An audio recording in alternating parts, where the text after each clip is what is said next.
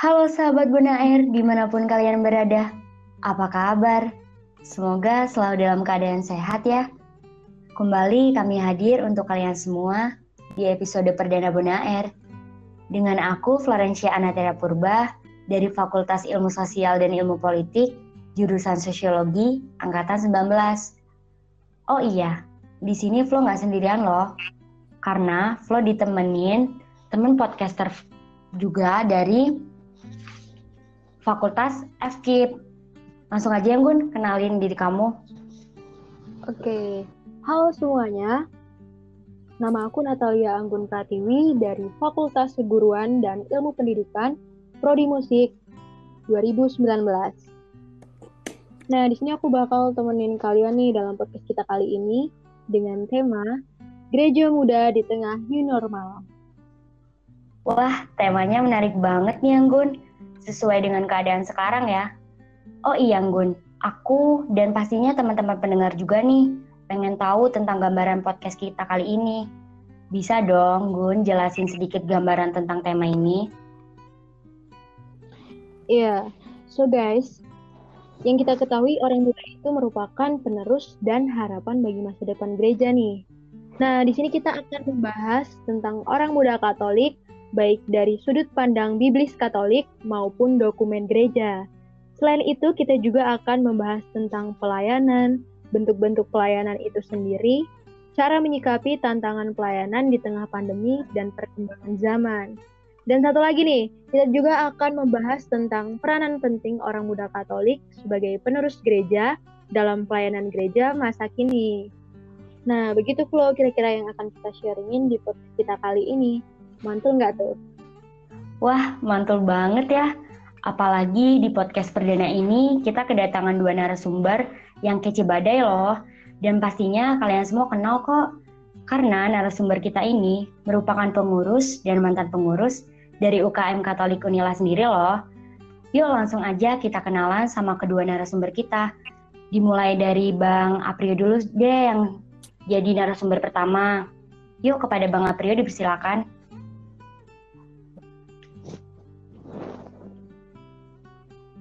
Oke baik, terima kasih Kak Flo dan Kak Anggun. Sebelumnya saya mau menyapa teman-teman yang mendengar. Shalom. Izin memperkenalkan diri.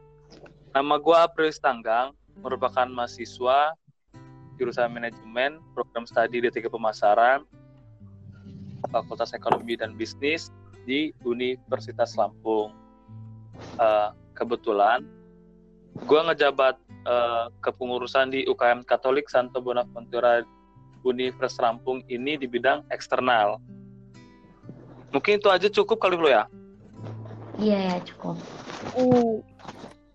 Jadi Bang Aprio ini di UKM Katolik Unila menjabat sebagai divisi humas di bidang eksternal ya Bang? Oh iya, divisi 3 hubungan masyarakat di bidang eksternal. Ya, kalau boleh tahu tugas dari divisi 3 hubungan masyarakat di bidang eksternal itu apa sih Bang? Aduh. Iya. Hebat juga ya Kak Anggun. Nyangka gue gini. Gue gitu-gitu ya. Kayak itu foksinya ya? Iya. Fungsinya. Aduh ketawa kan. Ketawa narasumber satunya. Oke sabar. Gue ingat dulu. Jadi di eksternal itu yang jelas, intinya kita main keluar. Maksudnya ngejalan hubungannya keluar. Jadi di bidang eksternal itu kita menjalin hubungan dengan civitas akademika di Unila. Civitas akademika yang dipakai itu dari dosen, kemudian dari alumni dan karyawan, dan juga apa ya? Emang si Anggun ini boleh juga. Menjalin hubungan baik juga sama menjalin hubungan baik dengan organisasi di luar lingkup universitas itu contohnya OMK juga termasuk OMK. Oh gitu. Nah kalau misalkan kita nih dari adik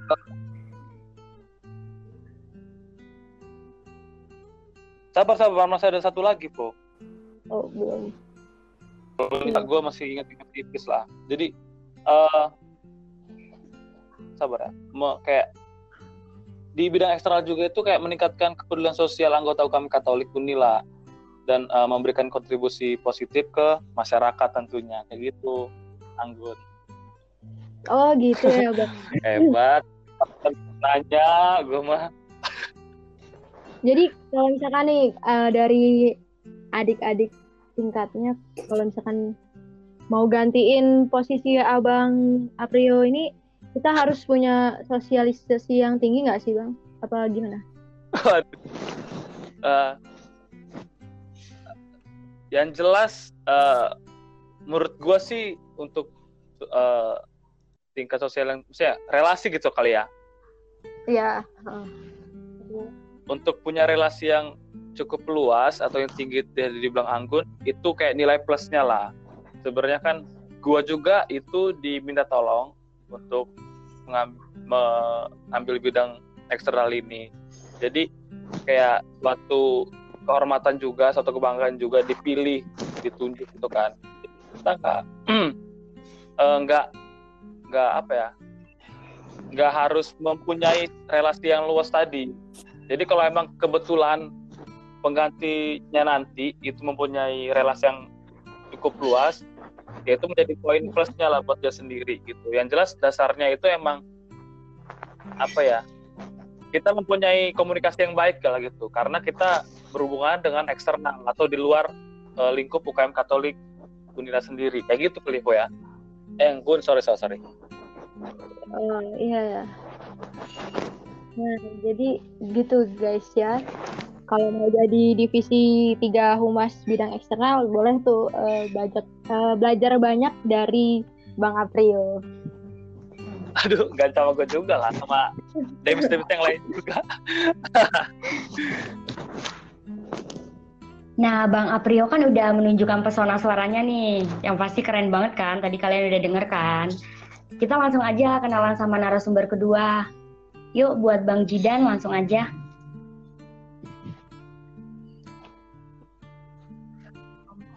Shalom Bang. Shalom. Apakah masih sehat semua, masih waras semua di masa pandemi ini? Saya yakin masih sehat semua ya, semoga masih sehat semua, bisa ketemu dengan keluarga atau teman-teman yang lain. Oke, di sini saya diberi waktu untuk memperkenalkan diri. Nama saya Rabia Susi dan Hadis Suyoto, SP. Saya sebelumnya merupakan mahasiswa aktif dari Fakultas Teknik Program Studi Teknik Informatika Universitas Lampung, dan sekarang sudah tidak aktif lagi alias menjadi alumni mahasiswa Universitas Lampung. Sebelumnya juga saya menjabat atau mantan pengurus dari unit kegiatan mahasiswa Katolik Santo Bonaventura Universitas Lampung pada tahun 2019, yaitu menjabat sebagai Biro Kominfo atau Komisi Informasi dari kepengurusan dari 2019 bersama ketuanya yaitu Asal Mustafa. Wah, dulunya Bang Jidan ini menjabat jadi Biro Kominfo ya di UKM Katolik Unila. Nah, sama nih Bang pertanyaannya, kalau boleh tahu gimana sih peran dari Kominfo itu sendiri?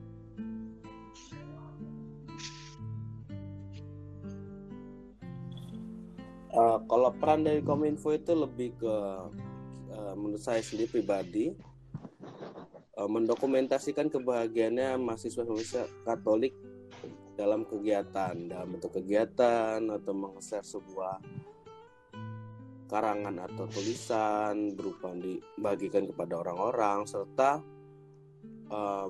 membuat menyusun untuk mengajak teman-teman ini bisa bergabung gitu. Dan juga kita karena di bagian Kominfo itu udah kayak broadcast, kita bisa belajar ngedit. Kenapa belajar ngedit? Karena ya itu tadi mendokumentasikan kebahagiaan dari teman-teman mahasiswa. Dari Kominfo itu sendiri ada suka dukanya nggak sih Bang selama Bang Zidan menjabat sebagai direktur?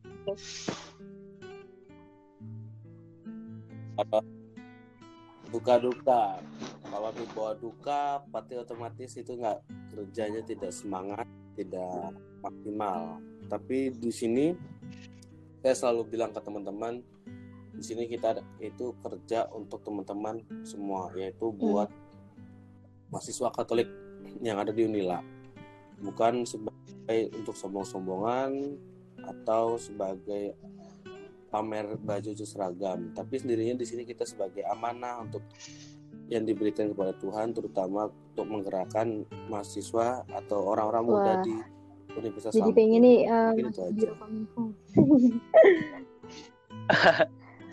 gak mau bidang eksternal aja. Itu lebih ke anak fisip ini. Yang gak full. Iya, benar banget, benar. Ya, mungkin kalau anak fisip karena bagian komunikasi, terus kayak broadcaster, terus kita belajar untuk kayak share, buat sesuatu, ngasihin karya sesuatu sih.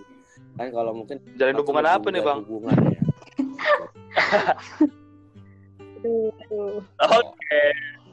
Oke, bukan keluar. Oke, jadi kita udah kenalan nih sama kedua narasumber kita.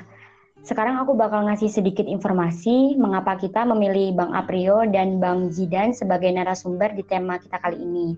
Ya, jadi Bang Aprio itu merupakan ketua OMK dari OMK Panjang dan Bang Zidan juga ketua OMK dari OMK Kedaton. Mereka berdua pastikan sudah sangat paham nih mengenai OMK dan seluk-beluk OMK yang sebenarnya.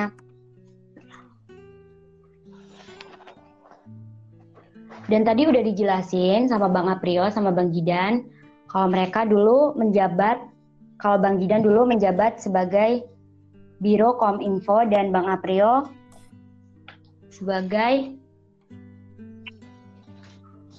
sebagai apa ya Bang? Ayo baru Pak menjabat di bidang eksternal. Oh iya. Dan tadi yang udah dijelasin sama Bang Aprio menjabat sebagai di bidang Bang Aprio menjabat di bidang eksternal dan Bang Zidan dulu menjabat sebagai Biro Kominfo. Yuk lanjut Gun. Wah, keren banget ya narasumber kita hari ini. Oh iya, sekitar 6 bulan ini kan kita udah ngejalanin masa pandemi ya. Pasti udah banyak banget nih kegiatan, bahkan hampir semua ya yang dilakuin tuh di rumah aja. Mulai dari ibadah yang online, kuliah yang online. Aku mau nanya dong Bang, kira-kira kegiatan apa aja sih yang udah dilakuin di rumah aja selama masa pandemi ini? Mungkin dari Bang Zidan dulu yang bisa ceritain kegiatan apa aja yang udah dilakuin selama masa pandemi ini.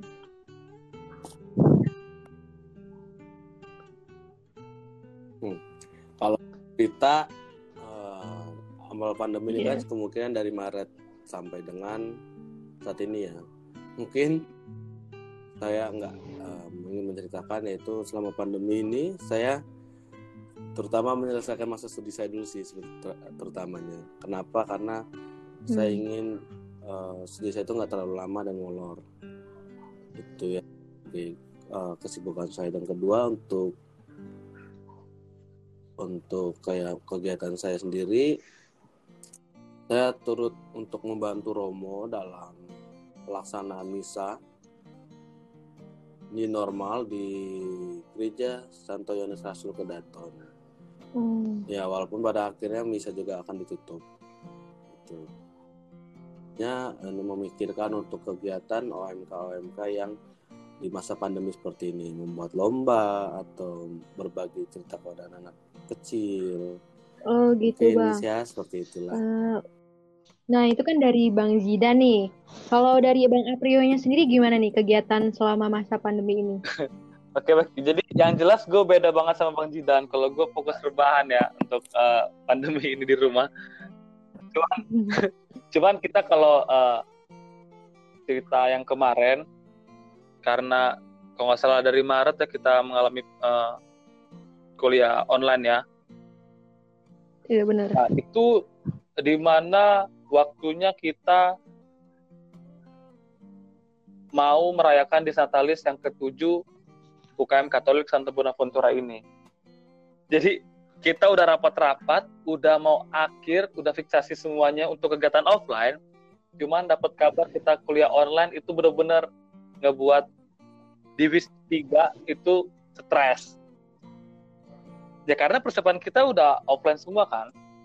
Ya cuman bersyukurnya gua dari panitia, dari seluruh panitia dan juga seluruh pengurus itu benar-benar ngebantu, khususnya divisi 3 kan yang bertanggung jawab dalam kegiatan ini. Jadi sukses. Jadi gue terima kasih sekali lagi untuk teman-teman panitia yang hebat itu membuat rangkaian acaranya menjadi online yang luar biasa, dan juga menurut gue benar-benar suatu inovatif sih, karena mendapat respon yang positif dari segala teman-teman sampai abang-abang, kakak-kakak Debis, itu gue salut banget. Nah nyampe sekarang ya fokus rebahan lagi. Jadi rebahan ini jadi kegiatan utama saat pandemi ini buat Bang April.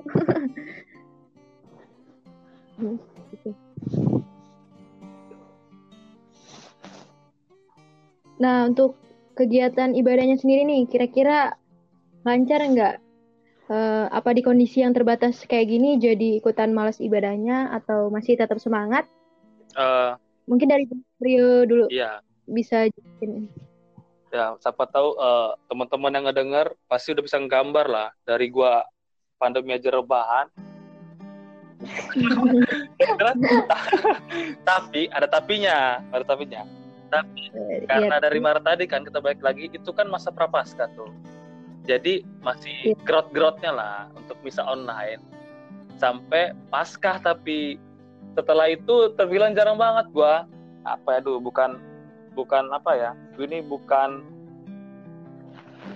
jadi orang yang bukan panutan yang baik lah gue ini sebenarnya. Tapi ya pernah gua kayak sebulan cuma sekali lah gua sama misa itu, karena kayak kayak gue ngerasain sakramen komuni batin itu kayak kurang gitu, entah kayak gue emang banyak dosa mungkin kali ya, atau gimana, beda. Iya, walaupun kita kalau offline ya, kita pagi-pagi masih ada belek nggak niat, tapi kalau misalkan offline tuh kayak kalau dengar khotbahnya Romo itu kayak masih ada lah gitu. Cuman kalau online ini tamen kayaknya gue nggak sepenuh hati kali, jadi kayak kurang. Yang jelas jangan ikutin gue ya guys ya. Itu kalau dari Pak Prio ya guys. Untuk Bang Jidan sendiri gimana nih Bang, kegiatan ibadahnya selama pandemi ini? Mungkin jawaban gue ke ibadat zaman di masa pandemi itu ya kayak masih pas di bulan Maret itu kami masih mempersiapkan untuk ibadah Paskah sebenarnya. Tapi ketika pada saat pandemi otomatisnya nggak jadi, terus kayak berusaha dikasih kepada Romo agar bisa menemukan jalan keluarnya setidaknya. Tapi pada saat itu juga karena misa streaming juga rame pada banyak, otomatis Romo pun kayak lebih baik kita menjauhin kepada misa streaming lainnya lah. Jadi kita ikut gabung dengan, kan lumayan tuh bisa jalan-jalan ke keuskupan mana aja, terus kayak bisa ibadah di mana saja, tidak membatasi di buat kita sendiri. Ya walaupun dalam rohani kita cukup merasa kurang, tapi setidaknya di masa pandemi itu kita masih bisa merasakan komuni batinia gitu. Oke. Bang Jidan selama masa pandemi bantuin Keuskupan Tanjung Karang jadi tim ini ya? Streaming gitu nggak? Untuk yang seperti itu sudah ada di bagiannya sendiri, yaitu di Komisi Sosial Keuskupan Tanjung Karang, yaitu teman-teman dari Komsos yang mau membantu, yang turut andil bagian dalam misa online streaming. Dan juga selanjutnya untuk teman-teman juga dari tim Komsos sendiri menyediakan untuk teman-teman yang mau membantu belajar bisa streaming itu bisa langsung ke katedral, tapi nggak tahu nih masih bisa apa enggak ya. Coba dihubungin kepada romonya sendiri, apakah masih bisa ikut gabung belajar bareng bersama misa streaming itu? Dan pukul 6 pagi kalau tidak salah sih. Wah, keren-keren. Bang Jira nih selain aktif di UKM dulu, aktif juga ya di lingkungan OMK. Mantul-mantul. Pandemi ini cepat berlalu ya, biar kita bisa kembali menjalani aktivitas seperti biasa tanpa keterbatasan seperti sekarang. Amin. Amin. Ngomong-ngomong tentang ibadah, aku mau tanya dulu nih sama Bang Aprio. Dalam gereja itu kan ada bentuk pelayanan nih Bang. Untuk pelayanannya sendiri, apa aja nih yang udah dilakuin untuk gereja, apalagi di masa pandemi ini? Semua kegiatan kan dibatasin, bahkan untuk ibadah pun kita nggak bisa ke gereja secara langsung. Gimana nih Bang Aprio? Selama pandemi ini benar-benar kita nggak bisa ngakuin kegiatan. Sampai kita ketahuan ngumpul juga dengan pembina OMK, itu langsung ditegur. Karena bukan kita yang kena marah, cuman pembina yang kena marah dengan romo paroki. Jadi kan kita sama-sama ngejaga baik lah. Nah, jadi pelayanan apa aja, yang jelas kita itu berperan banyak untuk menjadi petugas liturgi. Karena misa new normal ini kita kan dibatasin tuh dari jenjang umur yang dari 14 ke bawah kalau nggak salah ya. Iya benar. Benar. Ya, sampai sampai berapa lupa gue yang paling ini ya. 60. Nah, jadi mungkin dari pengurus tasnya juga itu kayak emang benar-benar memanfaatkan SDM OMK yang ada. Jadi petugas liturgi lah kita berperan besar. Kemudian dari yang lainnya juga itu ada pelayanan melaksanakan protokol kesehatan. Jadi dari segi screening, dari menjaga cuci tangan dulu itu kan apa itu namanya, terus menyiram disinfektan di dalam gereja maupun di luar juga. Kemudian menjaga parkir juga. Cuman kita nggak banyak yang kayak kemarin sebelum pandemi. Kalau sebelum pandemi kita jaga parkir 2 orang tugasnya. Cuman kita tiba-tiba ada 20 orang disitu ngumpul. Tapi kalau sekarang benar-benar dibatasi maksimal 2 orang aja. Gitu. Itu aja sih kayaknya di OMK Panjang khususnya. Cuman kalau ada yang lain nanti di belakang lah. Sorry ya teman-teman OMK Panjang kalau kurang baik namanya. Oke, untuk pelayanannya sendiri nih Bang, kan tadi katanya orang muda Katolik ini yang sangat berperan ya di dalam masa pandemi.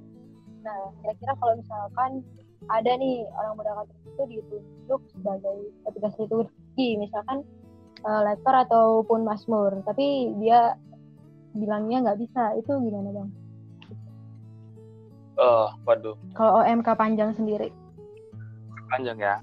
Kebetulan karena yang gue bilang tadi, misa new normal ini benar-benar menjadi peluang atau kesempatan untuk teman-teman mudika kita yang mau tapi takut, yang belum bisa tapi mau. Yeah. Nah inilah peluangnya, karena dari segi kuantitas yang ikut misa itu pasti sedikit dong. Iya benar. Ya kan nggak seperti biasanya. Dan juga di situasi inilah gua kayak mencoba untuk teman-teman OMK Panjang khususnya mengambil kesempatan ini, karena kalau kita nggak coba nggak bakal tahu hasilnya gimana.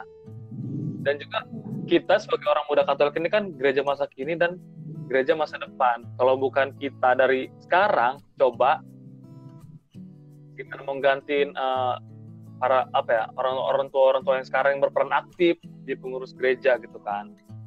Jadi menurut gua jangan takut untuk teman-teman orang muda Katolik, coba diambil kesempatan itu, karena gua rasa orang tua juga pasti pengen gitu ngelihat wajah-wajah baru, khususnya OMK itu ikut ambil bagian di petugas liturgi maupun dari lektor masmur. Tapi tetap kita harus belajar, harus sering-sering latihan gitu juga, supaya meminimalisir kesalahan yang ada pada misa berlangsung. Mungkin itu sih dari gue. Oh ya, tuh guys. Jadi buat kalian yang masih takut ataupun nggak pede dalam nggak pede kalau dikasih tugas, jangan takut-takut lagi ya. Pokoknya kalau gue mah dipajang barbar, gasak aja. Kalau emang ada salah, ada orang tua yang komen, gue yang tanggung jawab, begitu dengan gue, supaya mereka itu berani gitu. Karena ada bentengnya. Barbar, ajar aja pokoknya. Ya. Kalau buat Bang Jidan sendiri gimana nih buat pelayanannya di masa pandemi ini? Pasti beda kan dari Bang April? Pelayanannya sih ya mungkin nggak jauh beda dari Rio, cuman di sini saya lebih pusing sih karena saya harus memutar otak tentunya untuk kayak kita harus ngapain, kita harus berperan apa. Tapi saya mencoba berkonsultasi bareng teman-teman di masa-masa pandemi itu kan dilakukan dalam pasti dan dalam luar atau dalam jaringan ya, berarti kita di dalam jaringan yang berupa jaringan komunikasi. Nah, di sini saya mencoba membedah. Itu pertama kita menanyakan dulu kepada Romo apakah mau ada misa streaming apa enggak? Tentunya tidak. Nah, untuk masa pandemi kita mencoba kayak lebih peduli kepada adik-adik sih yang di range umur kayak yang di bawah umur pandemi, yang tidak boleh mengikuti misa atau tidak boleh kemana-mana, hanya dalam rumah. Saya mencoba menjalankan lebih ke sana. Saya buat lombakan untuk mereka dengan tema Mas Pasca ya. Puji Tuhan pada turut andil bagian dan turut Romo juga mendukung, memberikan bingkisan kepada adik-adik. Ya walaupun kita sendiri keliling sama teman-teman semua, tapi itu demi adik-adik semua. Terus selanjutnya untuk kayak ketika sudah diperbolehkan misa, yaitu turut andil bagian dalam mungkin kesiapan misa, terus seperti membersihkan gereja, terus menyiram sekitar dengan desinfektan, menyusun keamanan lingkungan gereja, karena di masa pandemi ini walaupun sepi kan tetap kejahatan tetap jalan gitu. Ya, kan saat ini juga saya telah membuat untuk lomba-lomba anak kecil. Mungkin kami akan mencoba membuat lomba untuk yang mudanya ya berupa lomba dalam e-sport ya. Doakan saja semoga wujud ini, keinginan ini dapat terwujud lah untuk teman-teman di masa pandemi ini. Amin. Wah, keren banget ya Bang Idan pelayanannya. Oke, lanjut aja yang Gun ke pembahasan yang kedua. Tapi sebelum kita bahas tentang hakikat itu sendiri, kita harus tahu dulu nih pengertian OMK secara umumnya. Nah, OMK itu merupakan komunitas wadah kreativitas, pengembangan, pengaderan generasi muda baik di lingkungan stasi ataupun paroki Gereja Katolik Roma. Nah, jadi dalam OMK itu terdapat hakikatnya loh. Sebelum aku nanya ke narasumber mengenai hakikat itu sendiri, aku mau jelasin dulu nih pengertian hakikat menurut Kamus Besar Bahasa Indonesia. Menurut Kamus Besar Bahasa Indonesia, hakikat itu ada dua arti loh. Yang pertama, hakikat itu intisari atau dasar. Dan yang kedua, hakikat itu kenyataan yang sebenarnya. Nah, jadi kita pengen tahu nih, dasar dari OMK itu apa, bagaimana, seperti apa inti dari OMK, dan relevansi OMK di kehidupan nyata, Bang. Kayaknya buat Bang Jidan dulu deh ya, yang jelasin tentang hakikat ini. Ini Bang Jidan. Ya, sebenarnya hakikat ya, kayak kita ini kalau hakikat pasti kan kayak struktur lah ya, umur-umur. Nah, kalau menurut saya sendiri juga, siapa sih sebenarnya yang merupakan bagian dari OMK itu sendiri? Nah, terlepas dari itu, OMK merupakan dari kalangan muda. Kalau dulu kita nyebutnya mungkin sebelum kita lahir atau kita masih kecil itu namanya mudita. dan berubah menjadi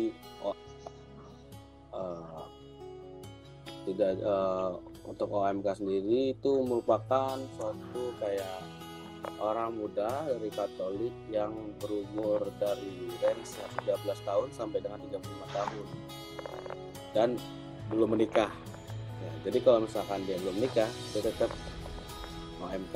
Mungkin itu pembahasan itu sudah berlarut-larut banyak lah, apalagi di kalangan untuk kayak Romo itu OMK apa gitu ya, masih OMK ketika 35 tahun seperti itu. Untuk range itu dibagi juga menjadi 4. Kenapa dibagi menjadi 4? Karena tentunya harus dibedakan, walaupun semua doa yang kenapa harus dibedakan, kayak umur 13 tahun nggak mungkin juga untuk bergabung dengan umur 35 tahun. Jadi di sini ada perbandingan kayak untuk menjadikan 4 klaster apa 4 kelas, itu berupa kelompok usia remaja dari umuran 13 tahun sampai dengan 15 tahun, terus kayak usia taruna atau kayak masa-masa untuk sebelum perkuliahan atau kerja itu di masa umur 16 sampai 19 tahun, terus usia madya 20 sampai 24 tahun itu mungkin relasi perkuliahan dengan masa kelompok usia karya 25 tahun dan 30 tahun.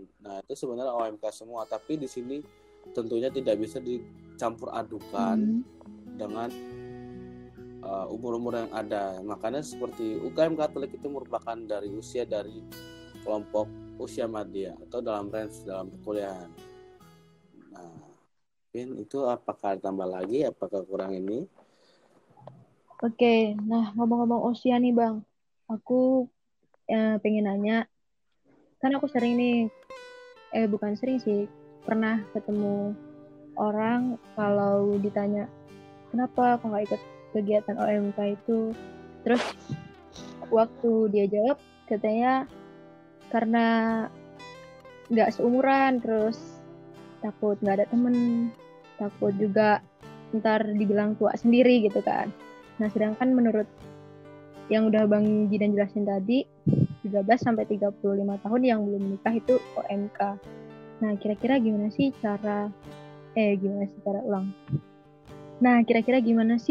tanggapan dari Bang Jidan serta solusi biarin orang itu nggak merasa kalau kayak gitu, nggak merasa gitu lagi gitu. Nah, oke. Yang pertama itu kalau dari segi kita tanya dulu, ini kita sebagai sebagai user atau sebagai sesama OMK menanyakan kepada OMK lainnya itu kita harus melihat dulu dia berumur di mana gitu, karena pada usia kita nggak mungkin bikin kayak remaka rekoleksi mahasiswa Katolik rekoleksi remaja Katolik ya, yeah. Menggabungan antara 13 tahun sampai 35 tahun itu kan sangat tidak relevan lah ya. Karena kita harus melihat dulu dia merupakan bagian mana gitu. Benar, pada saat ini, pada saat di tahun ini itu OMK itu sangat susah untuk, sebenarnya susah diajak namun rindu. Iya benar. Kenapa begitu? Karena menurut saya saat ini OMK itu rindu untuk berkumpul, berdinamika dan lepas penat gitu loh. Tapi mereka tuh kayak tidak mau gabung karena tidak ada teman di situ. Jadi harus nunggu, enggak lah nanti ada teman, ada ini enggak, ada itu enggak, karena harus membutuhkan kayak suatu ajakan sama OMK-nya untuk bergabung. Yeah. Teman yang sefrekuensi lah Bang ya. Ya, teman sefrekuensi, terus kayak tahu ayo gabung. Makanya di sini kayak benar, OMK itu dibedakan walaupun tetap itu adalah OMK karena biar mencamakan frekuensi, karena nggak mungkin juga yang kerja sama anak-anak kecil yang masih range masih sekolah kayak gitu. Jadi kenapa dia harus bergabung ya karena hal-hal seperti itu, dan saya coba menanyakan kepada teman-teman ya memang pertanyaan seperti itu. Ketika saya menganalisis juga ya sama aja, mereka malas untuk bergabung karena takutnya sefrekuensi, acaranya terlalu garing. Sebenarnya kan mereka tuh rindu untuk berdinamika setidaknya ya mendapatkan pembekalan rohani mereka lah, lagi untuk kerja-kerja karena mereka fokus untuk masa depan karir, tapi kadang untuk kayak rohani sangat rindu. Iya, dari Bang Jinan sendiri ada nggak sih solusi untuk mengatasi masalah itu? Kalau untuk solusi kayaknya tuh sebenarnya solusi bersama, tapi di sini kan saya puji Tuhan menjadi ketua OMK itu harus mencari solusi itu ya. Saya coba terutama lebih ke sharing kepada teman-teman, kenapa yang tadi itu, kenapa kalian merasa kayak gitu, dan mereka emang coba bikin. Dan makanya tahunnya apakah kita bisa apa tidak, dia tinggal lihat Tuhan berkata iya apa tidaknya. Contohnya aja kita coba mau bikin untuk friends usia remaja itu, coba kita pembekalan rohani setelah komuni sampai dengan dia kuliah, itu kita coba pembekalan rohani untuk usia-usia kayak masih range ya, mungkin yang usia perkuliahan dengan pekerja itu masih sangkut paut ya, walaupun beda. Tapi di sini coba kita bikin kayak ekaris di setiap misa, setidaknya diadakan 5 sebulan 1 kali atau 2 bulan sekali, itu perlu untuk mereka untuk pemenuhan rohani mereka. Dan selanjutnya itu bikin koleksi kayak untuk usia kerja yang fokus dengan usia kerja, tapi dia tetap butuhkan dari rohani rekoleksi tersebut atau rekoleksi tersebut, karena rekoleksi itu kan kembali seperti itu. Oke, itu tadi kan dari Bang Jida nih. Nah, kalau dari Bang Aprilnya gimana nih? Ada tambahan nggak? Oke. Jadi kan pada dasarnya kan OMK ini apa ya? Suatu wadah lah buat dinamika kaum Buddha di gereja, dan juga kayak sebagai pelaksana gitu untuk mengadakan kegiatan. Yang udah dibilang Bang Jinan tadi tuh menurut gue udah lengkap banget. Mungkin apa ya, kayak tambahan dari gimana atau ada solusi nggak yang untuk umur-umur yang jauh di atas kita lah, karena yang tadi dibilang 13 sampai 35 mungkin dari kita ngebagi umur itulah, dan membuat acara yang benar-benar emang wayahnya mereka gitu. Karena dari beberapa sisi juga pasti beda lah. Dari segi obrolan, segi bercandanya dari umur 13 ke umur 20 aja beda. Dari 20 ke 30 aja pasti beda-beda. Jadi sepakat sama Bang Jinan bilang sampein tadi, kita emang benar-benar harus membuat acara yang benar-benar mereka butuhin. Maksudnya yang benar-benar kayak mereka buat nyaman lah gitu. Jadi tanpa mikir 2 kali, tanpa gua apa ya, mikir ada kawan kayak gua di sana ya, apa bakal garing nggak ya atau gimana, itu jadi bakal hilang.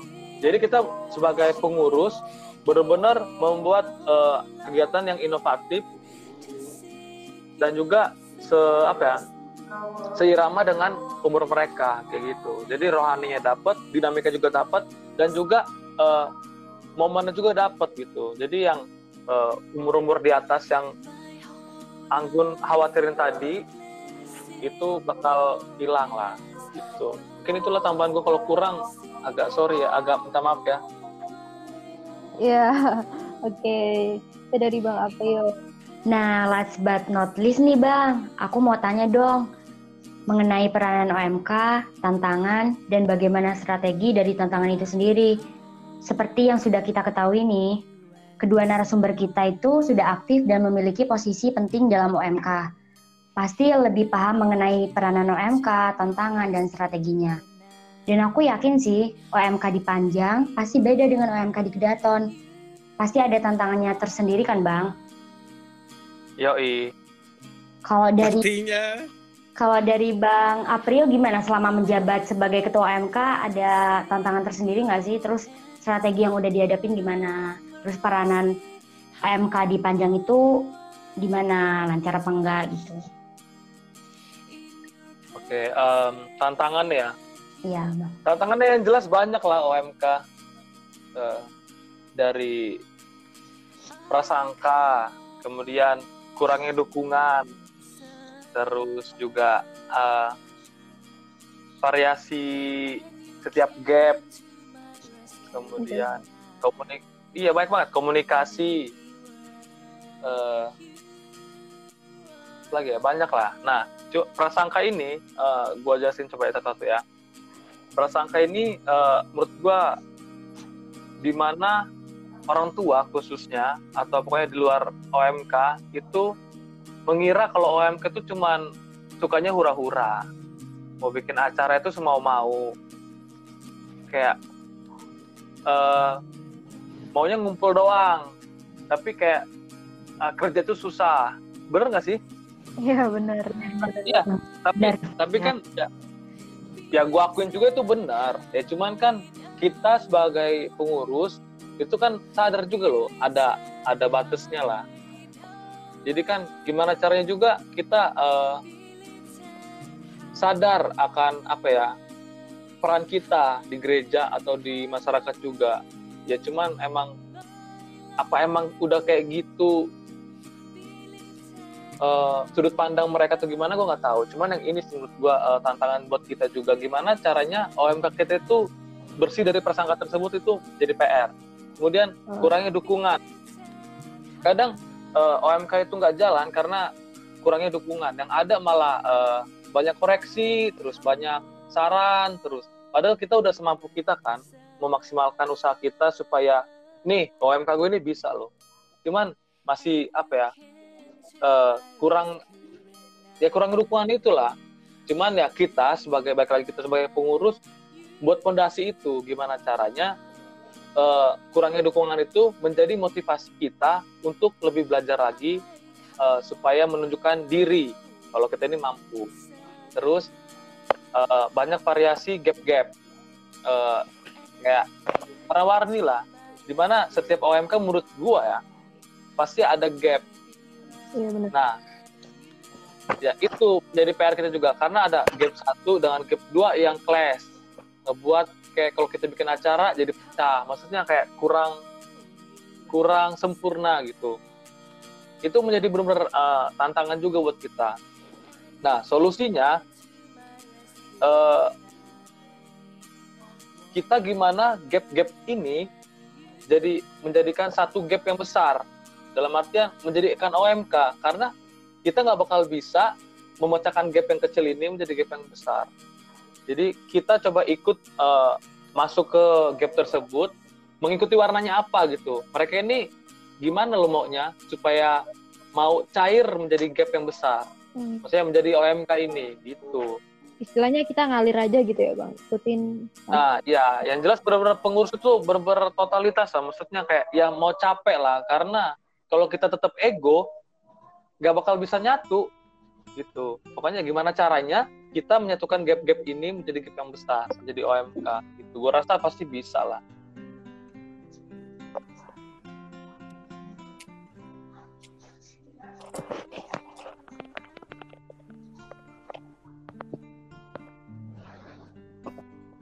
Nah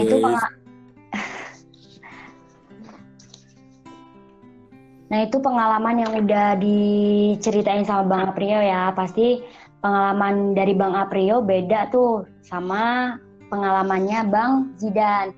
Kalau di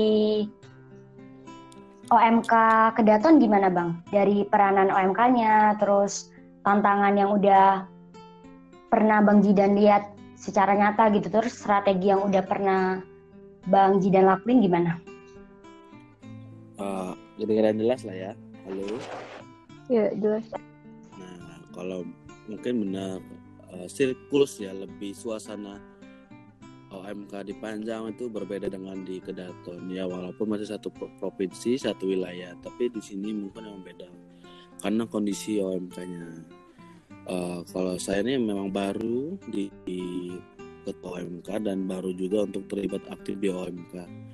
Kenapa? Karena sebelumnya saya juga hanya fokus di remaja atau dinamika bisdinar, tapi puji Tuhannya, Tuhan memberi kepercayaan ini mengurus saya di bagian OMK. Saya mencoba sebelum menjabat juga, saya sudah berpikir apakah tantangan untuk OMK di Kedaton, karena sebelumnya memang OMK Kedaton saya tidak menjelekkan satu atau dua orang. Emang kita tidak bingung sih, lebih bingung siapa yang bisa memegang untuk kita pengen aktif itu kemana, atau setidaknya ini emang tidak aktif OMK-nya. Sehingga ketika saya menjawab, saya hanya berpikir bagaimana membuat OMK ini hidup. Seperti itu. Kenapa hidup? Karena OMK banyak, OMK banyak. Kenapa? Kelihatan dari setiap misa di minggu sorenya itu banyak, misa minggu itu banyak sampai minggu sore, apa Sabtu sore. Tapi lebih dominan banyak ke minggu sore. Saya coba bertanya kepada Romo, mungkin para OMK ini lebih menggunakan banyak waktunya di minggu sore. Itu tantangan OMK sendiri sebenarnya sudah dibahas di negara ya, bukannya stasi atau misalkan paroki lagi. Tantangan terbesar OMK itu adalah masa depan gereja. Iya benar. Kan tetapi di sini para OMK ini seperti rindu dengan kehadiran dinamika, terus kayak lebih jaim. Benar kata Prio, OMK itu banyak gap. Kita harus mengakui itu, gap itu juga mendukung untuk kemajuan OMK. Karena tapi bagaimana kita bisa merangkum banyak dalam satu gap menjadi OMK. Setidaknya mau lu aktif dong, nggak aktif maksudnya lebih. Mari kita teman-teman kita bangun OMK kita masing-masing untuk kayak ini loh OMK di gereja kita ini loh buktinya kalau gereja kita punya. Dulunya juga kadang juga orang tua itu lebih ingin menyuruh orang lain dibandingkan anaknya. Maka ketika saat mengundang ketua, ambisinya, coba sih lu OMK, ketua OMK lu harus aktif gini, bikin acara ini. Tapi saya tanyakan lagi, ya bapak saya ingin aktif, cuman apakah bapak mau mendukung anak bapak untuk terlibat aktif dalam OMK? Dan banyak juga orang tua saat ini dia lebih mau menyuruh anak orang lain dibandingkan anaknya sendiri. Gitu. Makanya ini perlu ada peran serta dari orang tua, stakeholder seperti Romo, terus kayak ketua stasi dan semua pendukung untuk melibatkan OMK. Dan OMK Kedaton sirkulsnya itu lebih banyak, lebih mendominasi semuanya. Tapi saya melihat ini karena kawasan di Kedaton merupakan kawasan pendidikan yang trennya banyak kampus-kampus itu setidaknya harus menggait semuanya. Itu setidaknya dari sekolahnya juga ada banyak, terus kayak perkuliahan dan kawasan pekerja itu ternyata banyak juga di Kedaton dan emang tidak pernah terlihat. Namun lebih banyak terlihat tuh orang-orang yang mahasiswa-mahasiswa yang masih kuliah itu lebih banyak berkumpul karena mungkin ya diresmikan lebih rindu apalagi anak kosan ya terutama ya gitu. Maka tantangan jadi itu mencoba ke depannya juga saya ingin coba suatu kayak EKM yang melibatkan semuanya itu dari seluruh fakultas. Doakan saja itu bisa terjalan dengan baik itu. Karena sendirinya kalau ditanya OMK-nya itu dinamika yang mana, tentunya itu bingung gitu mau lo kadang disuruh aktif aja tidak mau karena tadi tidak ada gap, tidak ada frekuensi yang sama. Mungkin itu. Mungkin yang dijelasin dari kakak kita April juga tuh sudah cukup maksimal lah gitu. Oke, jadi itu. Tapi boleh tambahan nggak tambahan gua dari gua? Iya, Bang. Ya, jadi kan yang udah dijelasin Bang Jiran tadi jelas lah beda juga sama Panjang. Kalau Kedaton itu kan wilayahnya pendidikan kan pasti banyak, nggak cuman OMK lokal aja. Ada bakal juga OMK yang di luar lokal, maksudnya di luar provinsi gitu yang merantau ke sini pendidikan di Lampung, Lampung, terus wilayahnya masih di Kedaton dan berperan aktif di Kedaton. Nah, Bang Jiran bilang kan sampai tadi kan bahwasannya kalau dia itu mengusahakan mengaktifkan OMK Bang ya? Iya siap. Okay. Nah kalau gua beda karena kalau gua dasarnya itu di OMK ini kebetulan gue menjabat sebagai pengurus. Gue mau OMK Panjang ini dikenal dulu.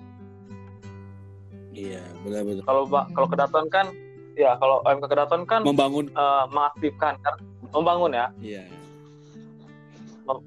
begitulah. Nah, karena dasarnya emang mereka udah dikenal. Menurut gue udah, siapa yang kenal OMK Kedaton? Cuman pertanyaannya, siapa yang kenal OMK Panjang coba? Kalau di Bandar Lampung, iya di Bandar Lampung oke lah. Tipis. Gimana mau eksis keluar kan?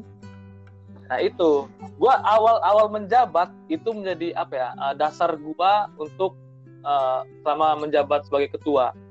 Gue mau sama gue ngejabat ini, gue dikenal dulu supaya ketua selanjutnya jadi tinggal ngejalanin aja kayak gitu. Makanya menurut gue sedikit berbeda juga apa ya, rencana atau strategi-strategi yang kita rencanain gitu. Tapi biar teman-teman tahu, makanya ya semoga sih kita dapat berdinamika bareng, mau dimanapun berada. Yang jelas kalau di OMK Panjang itu sih yang landasan gua menjadi pengurus ini, supaya OMK Panjang ini dikenal dulu. Tuh. Gimana caranya? Seru lah pokoknya di OMK mah. Ya bang ya? Apa? Seru di OMK mah. Banyak ceritanya. Banyak duitnya.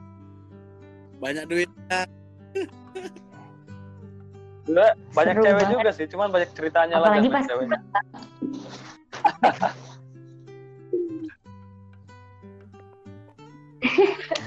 Ayo apalagi? Oke. Dia langsung ngajak gue yang bagian pesan. Ngobrol-ngobrol tentang orang muda Katolik itu, baik dari pengertiannya, pelayanan, bentuk pelayanan, cara menyikapi tantangan dari pelayanan itu sendiri, serta sampai pada peranan penting OMK, tantangan dan strateginya.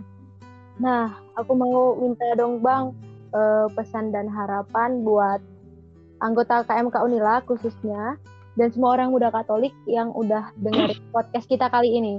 Mungkin dari Bang Aprio sebagai ketua OMK bisa kasih pesan dan harapan nih untuk semua orang muda Katolik, ya biar bisa aktif dalam pelayanan, ikut peran dari OMK itu sendiri, bahkan bisa menjadi semangat untuk mengikuti kegiatan-kegiatan OMK.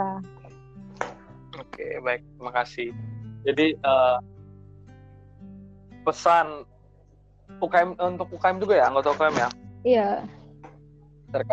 Terkadang jadi PR juga sih buat kita, ya Bang ya. Kadang gini, ada persepsi kalau bukan persepsi sih, kayak kadang anakku kalau udah terlibat di UKM Katolik di suatu Universitas Lampung, kadang malah nggak aktif atau nggak terlibat di OMK gerejanya. Itu juga sebagai PR buat kita. Kenapa bisa gitu kan? Nah inilah mungkin ya pesan gue sih buat teman-teman yang teman-teman anggota UKM dimanapun universitasnya, terkhususnya di Unila. Harapannya sih teman-teman ikut terlibat juga, aktif di gereja, nggak cuma di kampus. Karena kita saudara seiman ini butuh kalian gitu loh. Karena apa ya? Kalau lu cuma aktif di UKM aja dengan circle yang seadanya, itu nggak ngebangun harapan lebih. Cuman kalau lu bisa ngambil di gereja juga dapat, di kampus juga dapat, dengan kasih, menurut gua kita tuh dapat menggapai apa yang kita impikan bersama-sama. Karena setiap OMK bahkan setiap pribadi itu cahaya kecil, tapi kalau misalkan kita bareng-bareng itu cukup memberi harapan, cinta, kasih, dan kehidupan. Jadi kurangin kita sebagai orang muda yang egois, coba kita sadar akan gereja masa depan, ikut terlibat mau di masyarakat, di gereja, di kampus, mau dimanapun berada, sebagai orang muda yang akan sadar. Itu aja sih. Mungkin ada tambahan dari Bang Jidan kali ya yang nambahin. Ya oke, itu dari Bang Aprio. Kalau dari Bang Jidan sendiri nih, gimana pesan dan harapan untuk kita semua? Mendengar mungkin untuk mahasiswa lah ya, ini dari suatu UKM kegiatan mahasiswa Katolik Universitas Lampung. Menurut saya sendiri UKM itu merupakan wadah kita di masa di usia madya atau masa perkuliahan untuk bergabung aktif. Jadi kebanyakan kita itu merasa sendiri gitu, dari mana-mana itu kan kumpul di Unila tuh. Iya. Kami ini merupakan keluarga kedua. Tidaknya untuk kalian punya teman-teman relasi yang sesama Katolik gitu, karena selama hidup di perkuliahan tuh mungkin yang dari swasta Katolik itu biasanya lebih kaget ke untuk selanjutnya kayak kadang mereka tidak digaran dan terang dunia gitu buat teman-teman juga yang baru masuk. Maka saya berharap juga untuk kedepannya ya teman-teman tuh mau menjadi garam dan terang dunia. Selanjutnya ketika sudah aktif jangan lupakan untuk fokus pada perkuliahan, karena orang tua kalian sudah susah-susah membiayai kalian. Saya di sini ingin bukan membuktikan sih, tapi ingin bilang kepada teman-teman semua, ketika saya aktif di mana-mana, ketika bukan sombong ya, maksudnya ketika saya ikut dalam pelatihan itu setidaknya tidak mengganggu perkuliahan saya. Saya tidak bisa membuktikan kepada orang semua yang katanya jurusan teknik itu susah. Saya bisa membuktikan bahwa saya bisa menyelesaikan studi dengan singkat-singkat mungkin atau lebih tepat waktu. Nah, berarti kan dalam masa perkuliahan itu organisasi tidak mengganggu dalam perkuliahan. Pelayanan kalian dengan Tuhan, dengan sekitar, karena lebih ke kita sharing dengan kehidupan. Dan untuk teman-teman yang OMK, UKM merupakan wadah yang ada di universitas. Ketika Anda keluar, Anda ke gereja, Anda merupakan orang muda Katolik. Jadi jangan sampai Anda melihat perbedaan dengan ketika anak UKM kan mahasiswa. Tidak, ketika keluar ke gereja itu Anda merupakan OMK. Anda boleh aktif untuk organisasi di luar, tapi ingat ketika Anda ke gereja Anda bagian dari OMK. Sekian mungkin itu tambahannya itu ya, setidaknya tetap fokus dalam masa pandemi ini, jangan sampai membuat kendor dan kita membangun relasi. Karena selama ini kalau UKM Katolik itu untuk mencari bodoh, tapi mungkin itu memang boleh sebagai acuan, tapi ingat di UKM kita tidak mencari jodoh, kita membangun relasi kita dengan Tuhan, dengan stakeholder dosen, terus romo paroki atau romo-romo sekitarnya. Kita ikut turut aktif membangun suatu komunikasi lah di dalam itu. Ketika kalian rindu untuk ke gereja ya gabunglah dengan OMK, jangan merasa kayak mengalami perbedaan itu. Mungkin itu aja sih sebenarnya. Nah itu sampai tidur ya? Nah enggak, bang motivasi banget. Bener-bener bisa motivasi loh Bang, serius. Sebenarnya, kayak disiplin ya, sama diri sendiri ya kalau dari Bang Jidan ini bisa bagi-bagi waktu gitu. Saya itu tidak baik, kenapa saya sering telat gitu, makanya itu sangat susah menanamkan diri sendiri gitu. Kadang saya orang nomor satu, menurut saya yang paling telat gitu. Tapi ya kayak masa studi saya sebenarnya saya telat juga, cuman bisa diselesaikan gitu. Ya, puji Tuhan. Asik. Doain gue ya Bang Yusul. Iya dong, harus. Amin. Karena ya banyak orang bilang itu ketika kita aktif harus ditunggu organisasi biasanya merupakan kuliah. Itu yang salah sebenarnya. Kalau kita bergabung dengan organisasi kita tuh mencari relasi bagaimana kehidupan kita, menjawab tantangan kehidupan kita, karena lebih kayak belajar untuk pendidikan kehidupan dan organisasi. Sementara di perkuliahan ada mendapatkan ilmu dan keahlian bagi kita untuk kedepannya. Pak. Sama gue sih tambahan sih pesan. Guys. Boleh. Nih buat orang muda ya, orang muda pokoknya orang muda lah, mau di kampus mau di gereja kan tetap orang muda. Hiduplah barbar, dalam artian kita ini selagi masih muda, dalam belum memasuki kehidupan nyata kayak dunia kerja gitu kan, sering-sering buat salah, seringlah berbuat salah, karena dari kesalahan itu kita dapat pembelajaran, dapat pengalaman yang jelas dilandasi ada rasa tanggung jawab. Karena khususnya di OMK Panjang itu gue selalu nekenin itu. Selagi kita masih muda, apalagi di OMK Panjang, lu buat salah itu gak bakal lu yang kena marah, gue yang kena marah. Jadi terserah, buatlah kesalahan sebaik mungkin. Yang jelas lu tanggung jawab, ada komunikasi dengan gue. Jadi buat orang-orang muda menurut gue selalu selalu buat langkah-langkah baru aja, bereksperimen lah. Jadi apa yang lu pingin, emang kalau ada landasan, ada tujuan pokoknya, buat aja. Jangan karena kekhawatiran yang ada di hati lu, tapi lu jadi gak ngelaksanain itu. Sayang banget. Padahal kayak contohnya, gue pengen ngelakuin itu, tapi gue tuh pengen ngelakuin itu loh, tapi udah dilakuin sama yang lain, kan sayang. Iya, benar-benar. Jadi, kita selagi masih muda, itu cobalah ngelakuin apa aja yang menurut lu baik gitu. Yang jelas ada landasan itu. Jadi dari situ kita tahu, benar banget. Jangan membuang pokoknya itulah yang benar-benar gue harapin sama orang muda itu. Jangan kayak gue takut salah lah, gue takut gagal atau gimana. Jangan, pokoknya minimalisir lah yang halal yang kayak gitu. Pokoknya tetap barbar lah, yang jelas itu ada rasa tanggung jawab aja. Jadi kalau kita buat salah, ya bertanggung jawab. Kalau malah kita hasilnya memuaskan, ya syukur, puji Tuhan. Kan begitu, ada dua kemungkinan. Cuman kalau nggak ngelakuin, ya kedua kemungkinan ini nggak bakal terjadi. Gitu. Kalau kita udah jadi orang tua, nggak bisa lagi ngebuat hal-hal yang baru. Karena kalau lo orang tua itu menjadi panutan yang masih muda.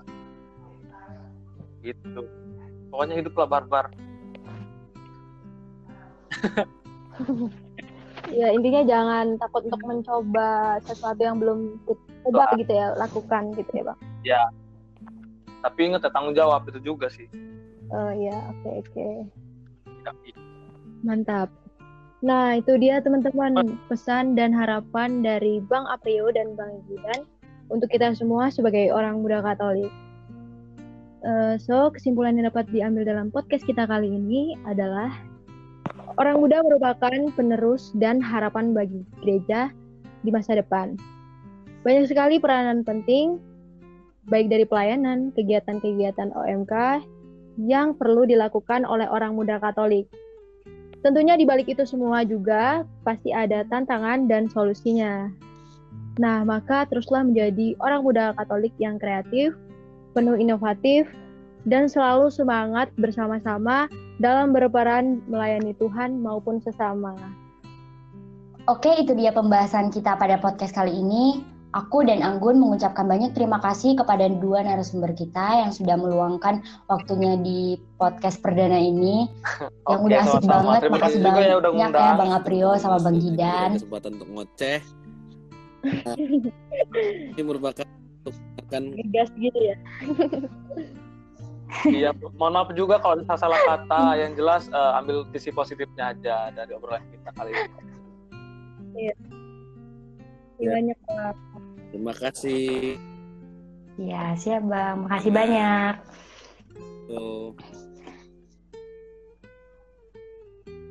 Oh iya untuk kalian semua jangan lupa dengerin podcast kita selanjutnya ya, yang pastinya bakal menarik.